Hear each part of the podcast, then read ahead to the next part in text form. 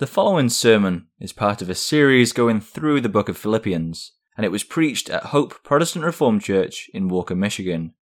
For more sermons, please visit our sermon audio page. It is our hope and prayer that this content is edifying for you. We read this evening from Philippians chapter 4. We come to the end of the book of Philippians and the end of our series this evening considering verses 19 through 23. The focus will be on verse 19 and 20, but we draw from the concepts in verses 21 through 23 as well. This will be the conclusion of Philippians as well as of this series. But let's read the chapter. Therefore, my brethren, dearly beloved and longed for, my joy and crown. So stand fast in the Lord, my dearly beloved. I beseech Euodias and beseech Syntyche that they be of the same mind in the Lord. And I entreat thee also, true yokefellow, help those women which labored with me in the gospel, with Clement also, and with other my fellow laborers whose names are in the book of life. Rejoice in the Lord always, and again I say, rejoice. Let your moderation be known unto all men. The Lord is at hand. Be careful for nothing, but in everything by prayer and supplication with thanksgiving, let your requests be made known unto God and the peace of God, which passeth all understanding, shall keep your hearts and minds through Christ Jesus. Finally, brethren, whatsoever things are true, whatsoever things are honest, whatsoever things are just, whatsoever things are pure, whatsoever things are lovely, whatsoever things are of good report, if there be any virtue and if there be any praise, think on these things. Those things which ye have both learned and received and heard and seen in me, do, and the God of peace shall be with you. But I rejoice in the Lord greatly that now at the last your care of me hath flourished again, wherein ye were also careful, but ye lacked opportunity. Not that I speak in respect of want, for I have learned in whatsoever state I am, therewith to be content. I know both how to be abased and I know how to abound. Everywhere and in all things I am instructed, both to be full and to be hungry, both to abound and to suffer need. I can do all things through Christ, which strengtheneth me. Notwithstanding, ye have well done that ye did communicate with my affliction. Now, ye Philippians, know also that in the beginning of the gospel, when I departed from Macedonia, no church communicated with me as concerning giving and receiving, but ye only. For even in Thessalonica ye sent once and again unto my necessity, not because I desire a gift, but I desire fruit that may abound to your account. But I have all and abound. I am full, having received of Epaphroditus the things which were sent from you, an odor of a sweet smell, a sacrifice acceptable, well pleasing to God. But my God shall supply all your need according to his riches in glory by Christ Jesus. Now unto God and our Father be glory forever and ever. Amen. Salute every saint in Christ Jesus. The brethren which are with me greet you. All the saints salute you, chiefly they that are of Caesar's household. The grace of our Lord Jesus Christ be with you all. Amen.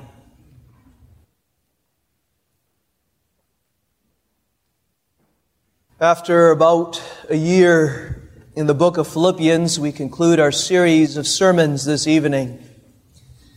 And dearly beloved, in the Lord Jesus Christ, it has been a wonderful experience to preach through this epistle. It has been wonderful to see how God's word to the Philippians has been relevant, so relevant to us today. It has been striking to see how God in His providence not only has made it relevant, but has brought the text, the specific text that we have considered through this epistle to us at exactly the right times that we needed to hear each text. I didn't plan that. But the Lord in His providence, in His wisdom, has brought that word to address our specific needs the doctrines that we needed to hear, the behaviors that we needed addressed. And it has been truly amazing. And so I use the language of the text tonight to express that with His Word. Through the whole book of Philippians, with His Word, He has supplied all your need according to His riches in glory by Christ Jesus. And having done so, he will continue to supply your need according to his riches in glory by Christ Jesus.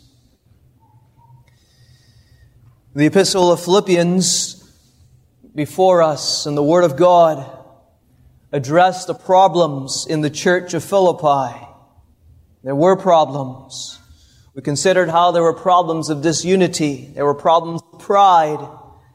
There were doctrinal errors that threatened the church. And Paul brought the necessary rebukes. He brought the necessary corrections. He brought the necessary warnings. You heard the instruction on humility. You heard the instruction on unity. You heard the instruction of how we experience justification and that by faith alone without works. You heard the call to moderation, to joy, and the many other exhortations. You saw the godly examples which Paul gave in the book of Philippians and the call along with those examples to follow that example that he had set. And with all those exhortations, the Spirit did not simply call the Philippians to following those exhortations, but we have heard throughout the series the promise that he would supply the strength to the Philippian church to heed those exhortations, warnings, and rebukes. And that's the tone of this conclusion as well. The same message. Having heard everything in the book of Philippians, heard all the lessons here, don't forget this. He will supply all your need according to his riches in glory by Christ Jesus. The context broadly includes all that has come before in the whole epistle, as we just said, all the exhortations, warnings, corrections, lessons.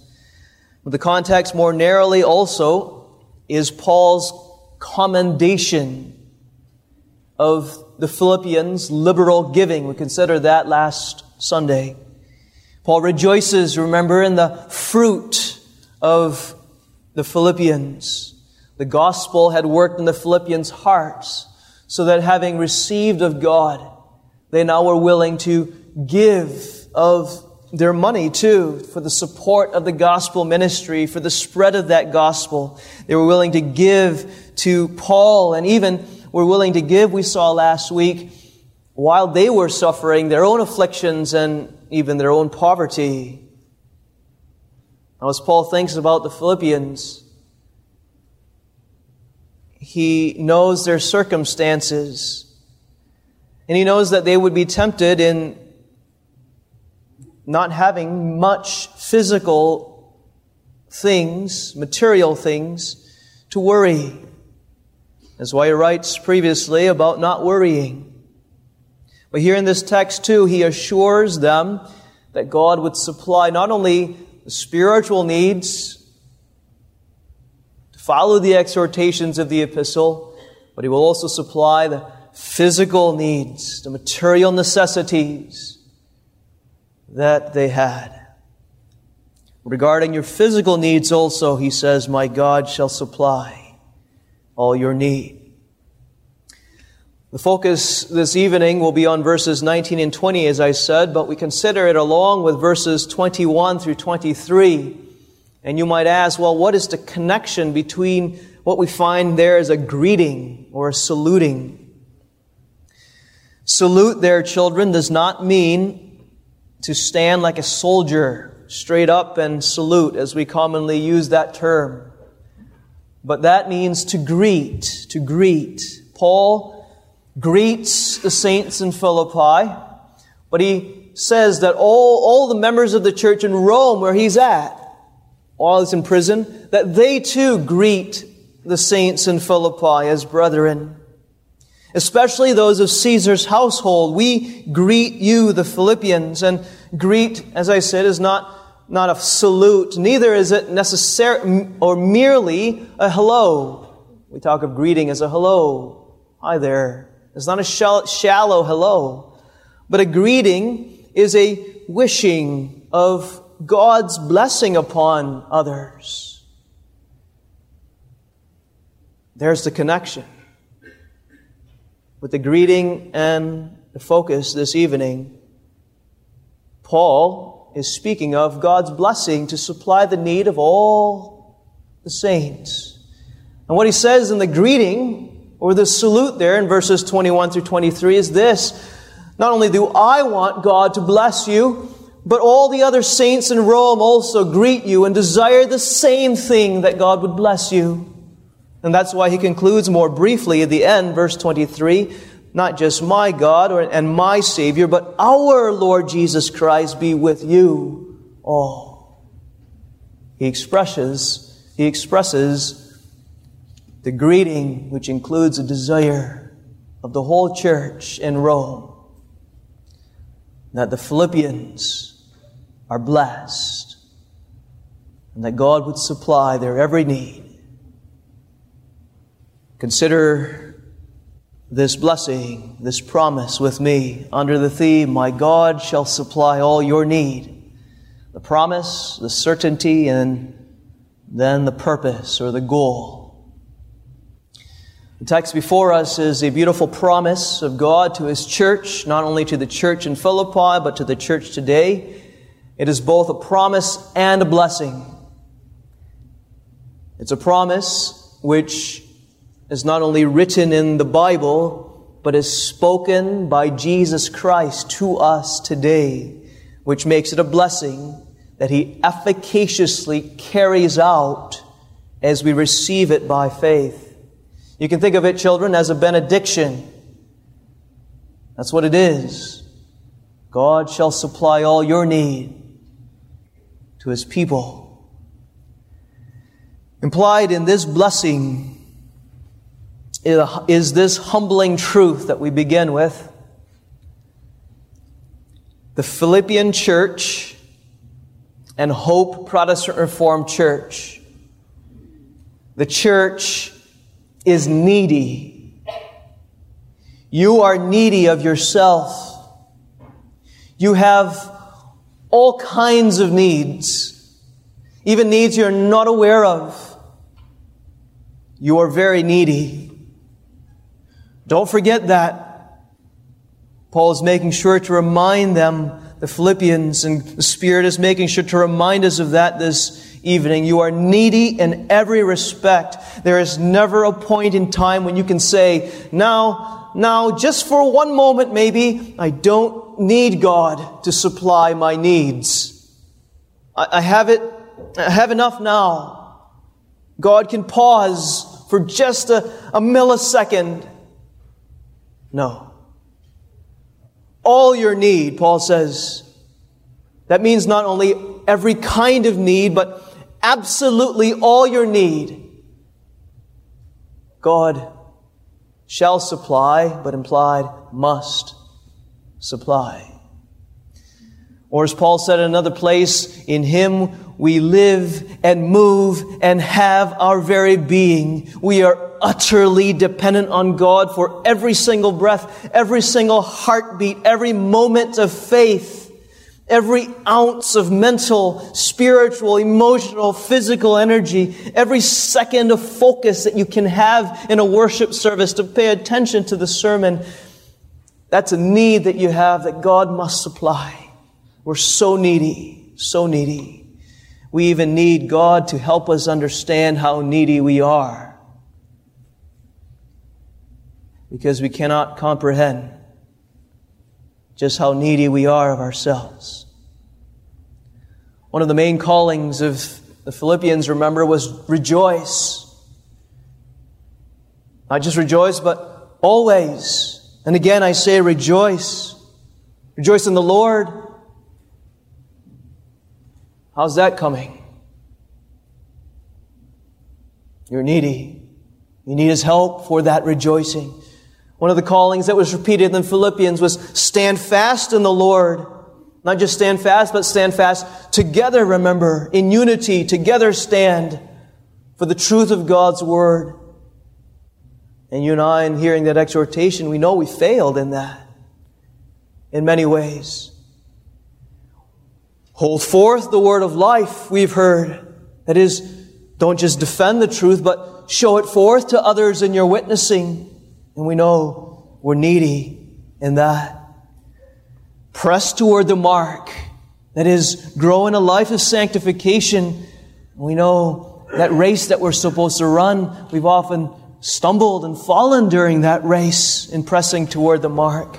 I need, I need, I need desperately, my God, to supply the need to obey His callings Spiritually, I need that need, for spiritually bankrupt I am of myself.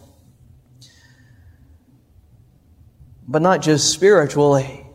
All your need. That includes physical, emotional, mental. As soon as God would withhold emotional strength, the most stoic and what we might take as the strongest emotional man in this congregation will melt in a pool of tears.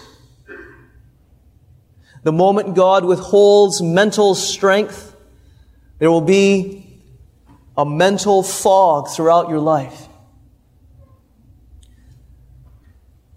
The moment He takes away strength to believe as we consider this morning, you will fall to unbelief. You will lose your faith. You will forever live in guilt the rest of your life. You need Him. We need Him. With the abundance that we have, that He does supply to us often unconsciously, we too often imagine ourselves not needy. Or young, perhaps, as a young person, athletic, smart, and we think, I don't need him with respect to my health, my, my, my grades. We've made some money. And that actually applies very directly in this text because Paul's talking about money in the context. We feel financially stable and we think, I, don't need him with respect to my money. And the fact of the matter is, oh, yes, you do. As soon as he withholds, for just a second, you will go bankrupt. The economy will crash. You will have nothing. If he chooses at any moment to withhold your athleticism, you will fail. You will get hurt. You will break all your bones. You will lose your mental ability. He may, He is able to take all things away from us, materially, physically, emotionally.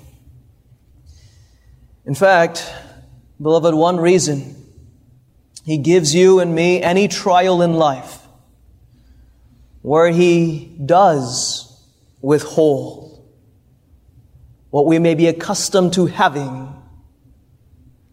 Where He does take away something materially, where He does take away something physically, where He does bring us low in sickness, or even when we fail spiritually, or the church fails. And He makes us feel that desperation and that helplessness as we are in our lowest times and states and conditions. The reason He brings us down there into that valley that each of us have experienced before is so that we learn this lesson. The first lesson we bring up in this text.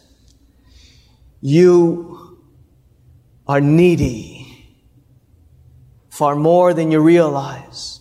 And so that we learn to actually sing from our hearts that second stanza of 187. Needy and sorrowful to thee I cry. So that we're willing to admit it before Him. So that we stop going around acting as we too often do to our neighbors, our fellow church members, as though we're strong, we're in control, we got all this together. We're willing, we're willing to our brother and sister in Jesus Christ to show our vulnerabilities and to acknowledge, yes, don't think I'm strong. Of myself, I'm needy. Very needy. And the more we recognize this truth, and the more God humbles us to recognize this truth, you see, the more we will cherish this promise of God. My God shall supply all your need according to his riches in glory by Christ Jesus. The promise, secondly, includes this, not only that you're needy, but it's by Christ Jesus, especially that he will supply your need. That's the most important phrase in verse 19, though familiar, very familiar to us. Jesus Christ, by Jesus Christ. That is an important, the most important part of this text. God shall supply all your need by Christ Jesus. And the closing verse, that brief blessing that reiterates what is in verse 19 and verse 23, the grace of our Lord Jesus Christ be with you, bring, be with you all, brings up the same concept. It's by Jesus Christ that God supplies all our need. That it is by Jesus Christ means, first of all, that He is the basis or the reason, the ground for God's supply of all our needs. For the sake of Jesus Christ, He supplies all our needs. You see, beloved, we don't deserve any of our needs supplied. We've no rights to any of our needs supplied, though we often take them from granted, for granted and imagine them as our rights because He gives us so much. We think we deserve it all, but we don't.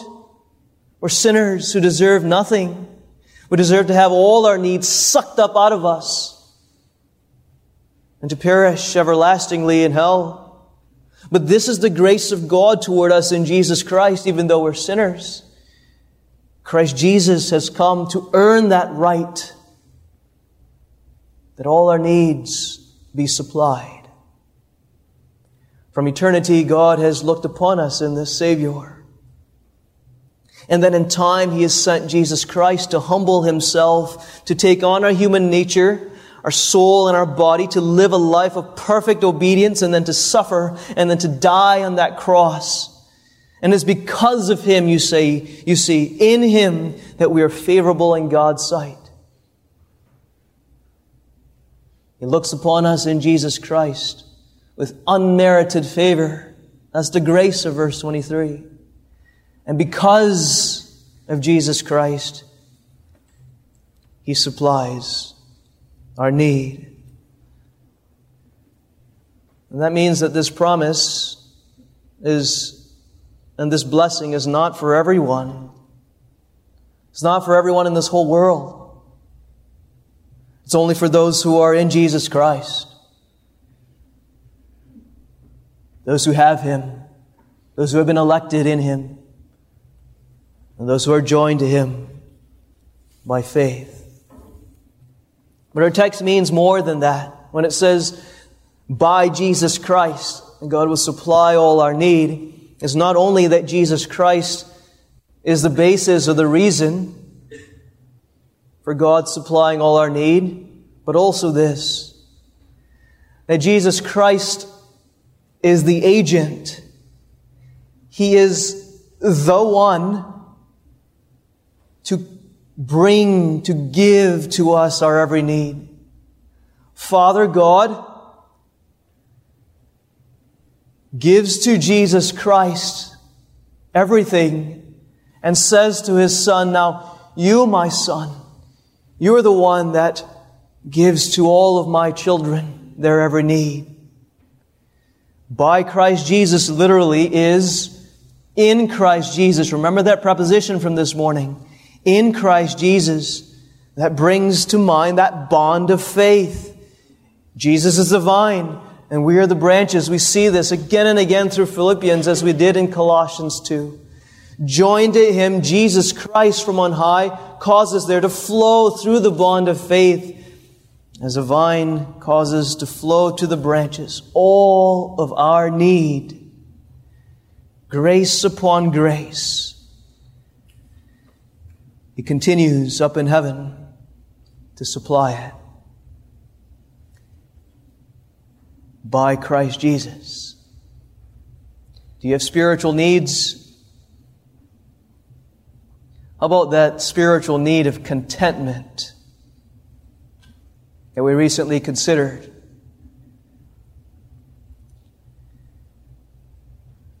We all feel that need.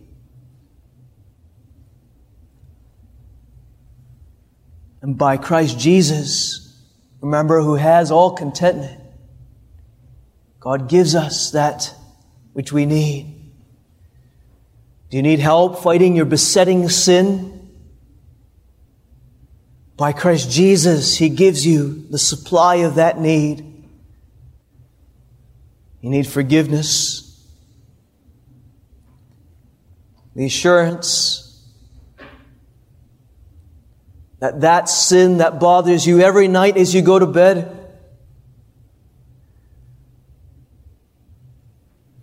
how you see all your failures, You can't forget them. Your gross sins of youth. Not just sins of youth, but that which arises in your heart again and again. Do you need that forgiveness? And look to Jesus. It's by Christ Jesus. In Christ Jesus that God supplies all your need. Abundantly. That's the promise. You're needy desperately needy. By Christ Jesus, He supplies your need, and now He does so abundantly. That's the promise. Abundantly. That we get from those words, according to His riches in glory. According to His riches in glory. The precious part of this text. According to His riches, first, means that God will give by Christ Jesus to supply our need in proportion, in proportion to the riches that He has. What He gives us will be consistent with what He has. The measure that we receive will be like the measure that He possesses. That's the point of this text. And to bring that out, it's important to understand the difference between what this text says, according to his riches, and then this phrase, a different prepositional phrase, out of his riches. The promise is not out of his riches. The promise is not God will supply by Christ Jesus of his riches or from his riches or out of his riches, but according to his riches or in proportion to them. To illustrate, think of a multi-millionaire, a billionaire, maybe one of the businessmen in New York City, a CEO of a great company. And let's say he wants to give a donation to a poor farmer out in Ohio who he, he knows is suffering poverty, is in great need. And if this multimillionaire were to give out of his riches or from his riches, which is not what the text says, then that would not necessarily be saying very much because this multimillionaire could drop a few dollars in the pocket of the farmer and that would be true of that phrase. He gave out of his riches. Or even if he just dropped a few hundred dollars to that farmer in Ohio, that would be out of his riches or from his riches. He has millions and billions and he took a few coins. That's not what this text says. Rather, according to his riches, in proportion to his riches. And so that would mean that the millionaire would take that poor man and make that poor man his friend and, and give to that poor man his inheritance so that that poor man would become a millionaire himself in proportion to the riches. That would be the idea of that prepositional phrase. But here's the main point. Beloved, richer than any millionaire, multimillionaire, and all the multimillionaires put together in this world is God. He owns all things. The cattle on a thousand hills is His. He is the owner of it all, of everything in the world, he says, mine, and not just physical things and material things, but spiritual things that we need. All the blessings in heaven. And the promise is this, not simply out of my riches, God says, not simply from my storehouses do I give you a few pennies, a few dollars, or even a few hundreds. But out of my riches, according to my riches, I supply your need. How amazing. That means God the Father takes us who are enemies, poor, poor enemies in our poverty of sin, and He makes us His sons and daughters, His friends, and He says, What's mine is yours. I give you everything according to my riches.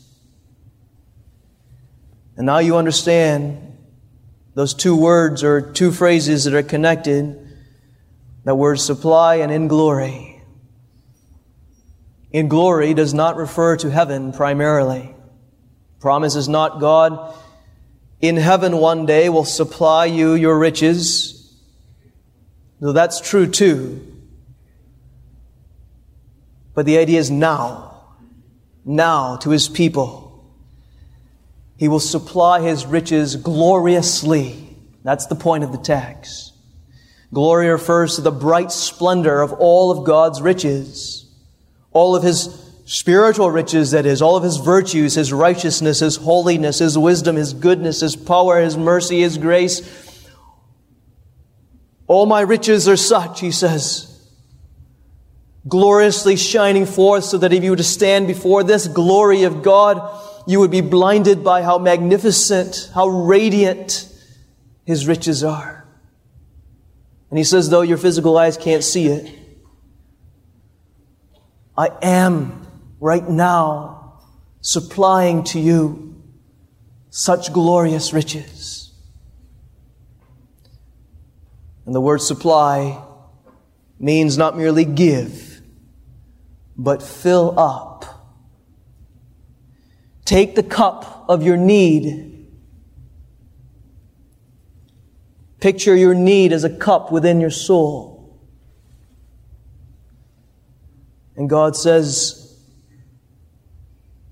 I don't simply put drops to supply your need, but according to my riches and glory, I cause your cup of need to overflow. I fill it up and let it run over. And that's the promise. In the context, Paul was talking about how the Philippians were liberal givers, how they had given liberally to Paul and to others. And Paul had commended the Philippians for the liberal giving, but now as he closes, he says, You know who is a more liberal giver than you, don't you? Don't ever forget that. Don't ever marvel at yourself. The very reason that you can give is exactly because God is the liberal giver who gives to you first. He is the one who, out of his riches and glory, has supplied all your need. He gives you everything. You are like that prodigal son, needy, poor, in the pigsty even bankrupt and wandering there again and again, squandering so often with your sin what He gives you. And yet, like the father of that, of that parable, God still again and again embraces you and says, I'm still yours. Christ Jesus is yours. And my inheritance, my riches in glory is yours. Which brings us to the major application. God shall supply all your need. Back to the word need. That word need indicates not only that you are needy, but it explains the character of that which God supplies. What does God supply? Your need. And in hearing that promise, some of you are doubting that promise. You're doubting the truth of that promise because you claim God has not supplied all my needs. Look at all the needs I have. And you perhaps have a list of things that you feel you need. So remember this. He doesn't promise to supply all your wants. It's not the promise. Not all your wants. Not what you like.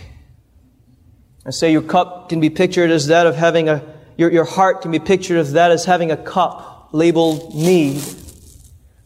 There's another cup in our heart that we can think of labeled want. And we often confuse the two. God says, I don't promise to fill up your cup of want, what you like, but I promise to fill up your cup of need. And the child of God who listens to that promise knows by faith, indeed, indeed, He has supplied my needs, richly even, in glory. If we find ourselves doubting this promise now or any time in our life, imagining that God is not supplying our needs, then it's very probable that we have confused our needs and our wants. For as we saw in that sermon on contentment, if He has given us Jesus Christ, then we have everything and more that we need. Regarding need, also recognize, beloved, that often we don't know exactly what we need. We often feel like we know what we need, and we convince ourselves even, I've not confused those cups. I know what, I know this is not just a want. I know this is a need. We convince ourselves of that. A need more time and energy today to get this job done at work. I need this sickness to go away. I need this controversy to stop. And all, all those are good desires. But sometimes God says, you have to understand that's not what you need today. Matthew 6 8. The same word is used there. Your Father knoweth what things you have need of before you ask of Him. You see, your Father knows very often that what you and I need is exactly sanctification, a trial where He withholds from us what we feel we need to conform us to be more and more like unto Jesus Christ so that we learn contentment, so we see in Christ Jesus everything, so that in your weakness, you are made strong. So that there's a strengthening of your faith, which is far more precious than of gold that perisheth. 1 Peter 1 7. Your Father knows your needs. He knows them better than you. And so understand the promise from that perspective. He who is wiser, who understands your needs better than you, according to his riches supplies all your needs by Christ Jesus. Your needs as office bearers, as you have to take on duties and cases that you might not think you have the wisdom and strength to. I supply your need by Christ Jesus, God promises. Where is the supply I need, you ask? For tomorrow. And God says, No, my grace is new every morning. Grace enough for today. I supply your need today. And then tomorrow, when you think that you're empty and you have nothing left, in His time, which is just the right time, He supplies the need again. So that you might utterly rely on Him for that supply. This is certain, it is sure. Paul emphasizes the certainty of this promise in different ways First, the future tense, God shall supply all your need. The future tense does not indicate that God will only in the future supply your need, but not now or not in the past. No. He has supplied it in the past, He does supply it now, and He will continue. That's the promise. That's the construction of a promise. There's certainty because God, the God who doesn't lie, gives that promise to you, His people. Another way he emphasizes the certainty of this promise is by the word amen. Notice the word amen in verse 20. The promise of verse 19 is not separated, as some of your Bibles might show it, from verse 20, the doxology in verse 20, but they're connected. And when the word amen comes at the end of verse 20, it is about both the promise and the doxology. Amen. It truly will be. It shall certainly be. Amen. And then when he reiterates this promise or blessing in verse 23, Paul adds another Amen. It shall truly be. He is emphasizing the certainty of this promise that God's people may with faith or by faith be sure of it. The text is not merely a wish of Paul, but it is a blessing. Paul, as an apostle of Jesus Christ, as a representative of Jesus Christ, speaks this promise as a blessing. Very similar to what you see at the beginning of the worship service and at the end of the worship service, you will see tonight. He raises his hands. My God shall supply all your need and when God's people read this and hear this and see the symbol of that, they are supposed to think. Jesus Christ raises his hands. Jesus Christ, the Savior who has earned all blessing, now pours it forth as he raises his hands in heaven unto us. That's how sure it is. Jesus himself speaks it, and what he says is done. And to help the Philippians in this certainty, Paul makes it very personal. Notice the word or the pronoun my. My God shall supply all your needs. We can't miss that. Now, the people of God can have certainty without that pronoun my. If it was simply, God shall supply all your needs, you know Jesus Christ blesses you, and you can be sure of that by faith. You don't need the my. But Paul now adds the my to make a personal touch to this promise and this blessing, and to help God's people to increase in certainty. And he means by the word my this. Dear Philippians, I'm needy too. I might be an apostle of Jesus Christ, Paul says, but I'm weak. I'm sinful. I'm nothing of myself. I'm an earthen vessel. In fact, I was, I was persecuting the church and I was persecuting Jesus Christ himself. That's how great my need was. And then Christ caused the light of His glorious gospel to shine abroad into my heart. And He supplied my need of salvation. He gave me the forgiveness of my sins. Oh, how great those sins were. He worked in me sanctification and faith so that though I am less than the least of all the apostles, he supplied my need and enabled me to preach that gospel which I am not worthy to preach. To defend that gospel against false teachers and to keep my head up even in the Roman prison and to confess to me to live is Christ and to die is gain. And Paul is saying, God has supplied my need. By the grace of God, I am what I am. And my God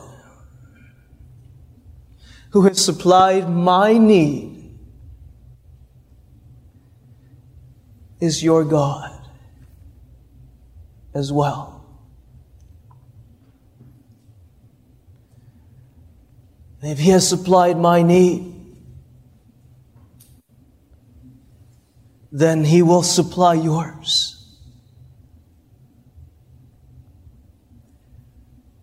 He speaks as a representative of Jesus Christ, as I do tonight. But he also speaks personally to help in that certainty, to confirm this promise. I testify to you, beloved. I'm needy. As your minister, as your pastor, I'm a sinner. You might not see my every sin, nor am I to boast of all my sins. I'm a needy sinner in need of forgiveness just as much as you are. More. I need His grace every day, every moment. I need His grace to make every sermon, to preach every word to you. And He has supplied all my need. Beloved, my God is your God. And if you have seen any little bit of evidence of God supplying my need, that is, if you have seen any bit of good come forth from me to you, then know it is not me of myself, but my God who has supplied my need is your God. And He supplies yours according to His riches in glory by Christ Jesus. And Paul adds to confirm it, not only do I say this, my God shall supply all your need, but in the greeting, he says, all the saints salute you. All the saints in Rome, all the people in the church out there in Rome say the same thing, he is telling the Philippians. We, the saints in Rome, especially those of Caesar's household, we have experienced the grace of God. God has supplied our need.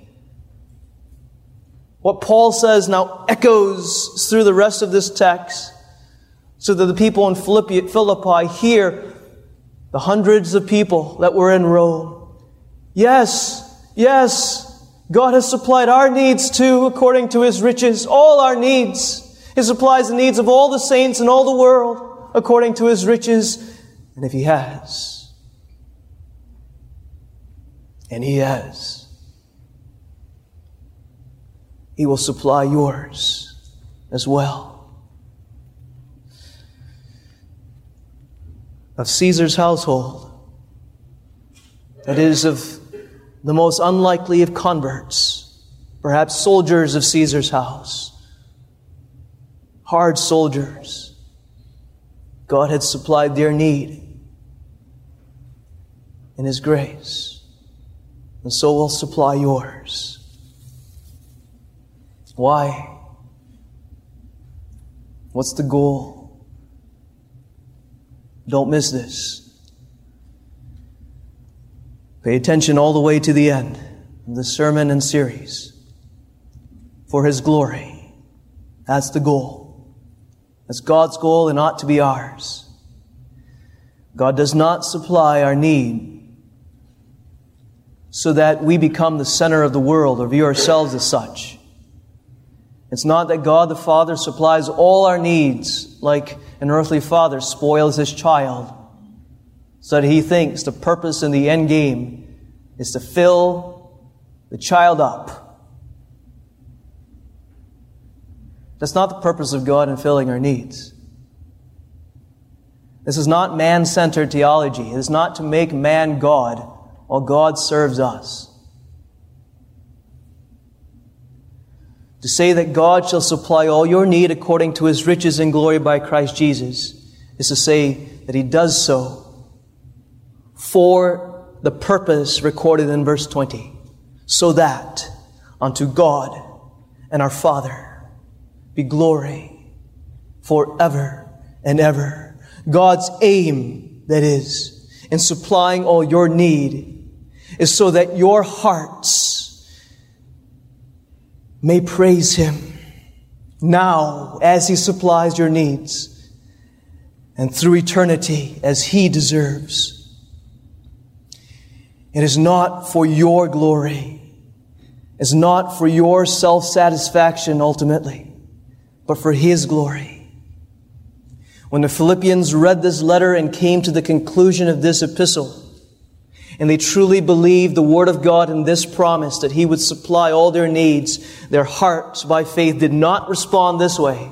They did not respond this way. This way. What an amazing apostle Paul was, and what Paul is. Glory to him. No. Glory to God who supplies our needs. When Epaphroditus delivered this letter as Paul's messenger, people did not conclude what a good speaker Epaphroditus was. Love how he read that epistle and explained those points we needed to understand. Glory to Epaphroditus. No. It was glory to God.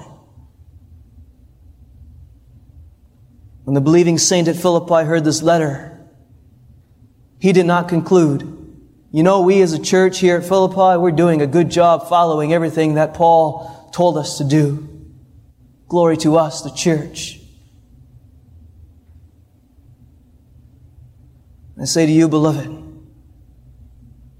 the end goal of this epistle and the preaching of this epistle and of your lives as He supplies all your need is not what a good apostle Paul is, what a good church we are, what a great preacher Epaphroditus was. where this man standing up here is. For then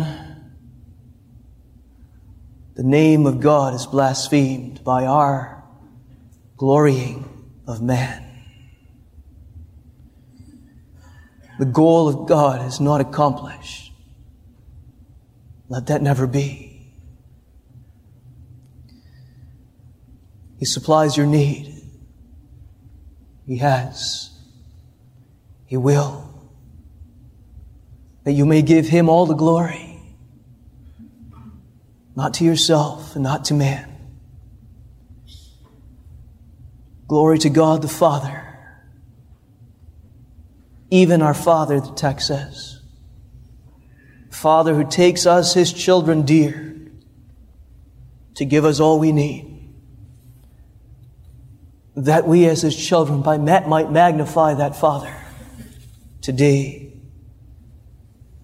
and evermore. Is that your goal?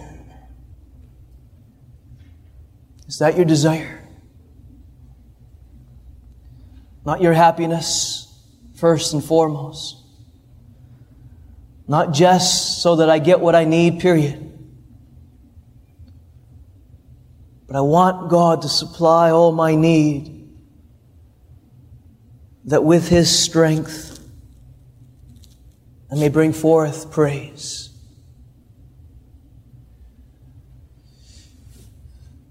Then the closing amen should be yours in your heart.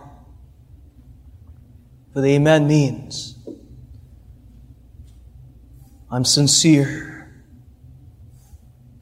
I'm confident that His promise is true.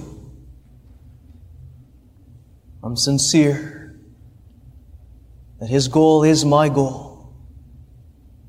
The glory of Father's name. In the name of Jesus Christ alone. Amen. Let's pray. O God, our Father, we're prodigals, prodigals who stray again and again from Thee. And Thou dost turn us that we might be turned, and doth embrace us in Jesus Christ, and doth raise Thy hands in a benediction upon us in Thy Word and in this worship service. We recognize that in Jesus Christ, joined to Him, we have everything and because of Him, we are supplied our daily needs far more than we even realize. Thou hast. Thou art. And Thou will, according to Thy riches. We know this promise for sure. We have already tasted the fulfillment of it in so many ways. Give us faith to continue believing Thy promises and make our goal Thy goal the glory of thy name. We confess with thy word tonight and in this book of Philippians, thou hast supplied all our need. Amen. Thank you for listening to this episode of the Hope PR Ministry podcast. We are a part of the Protestant Reformed Churches in America and we are located in West Michigan. Our goal is to spread our distinctive Reformed beliefs. If you have any questions or feedback, please feel free to reach out to us at hoperwc at gmail.com and visit our website at hopeprchurch.org if you would like to learn more about our beliefs. You can also worship with us every Sunday at 9 a.m. and 5 p.m.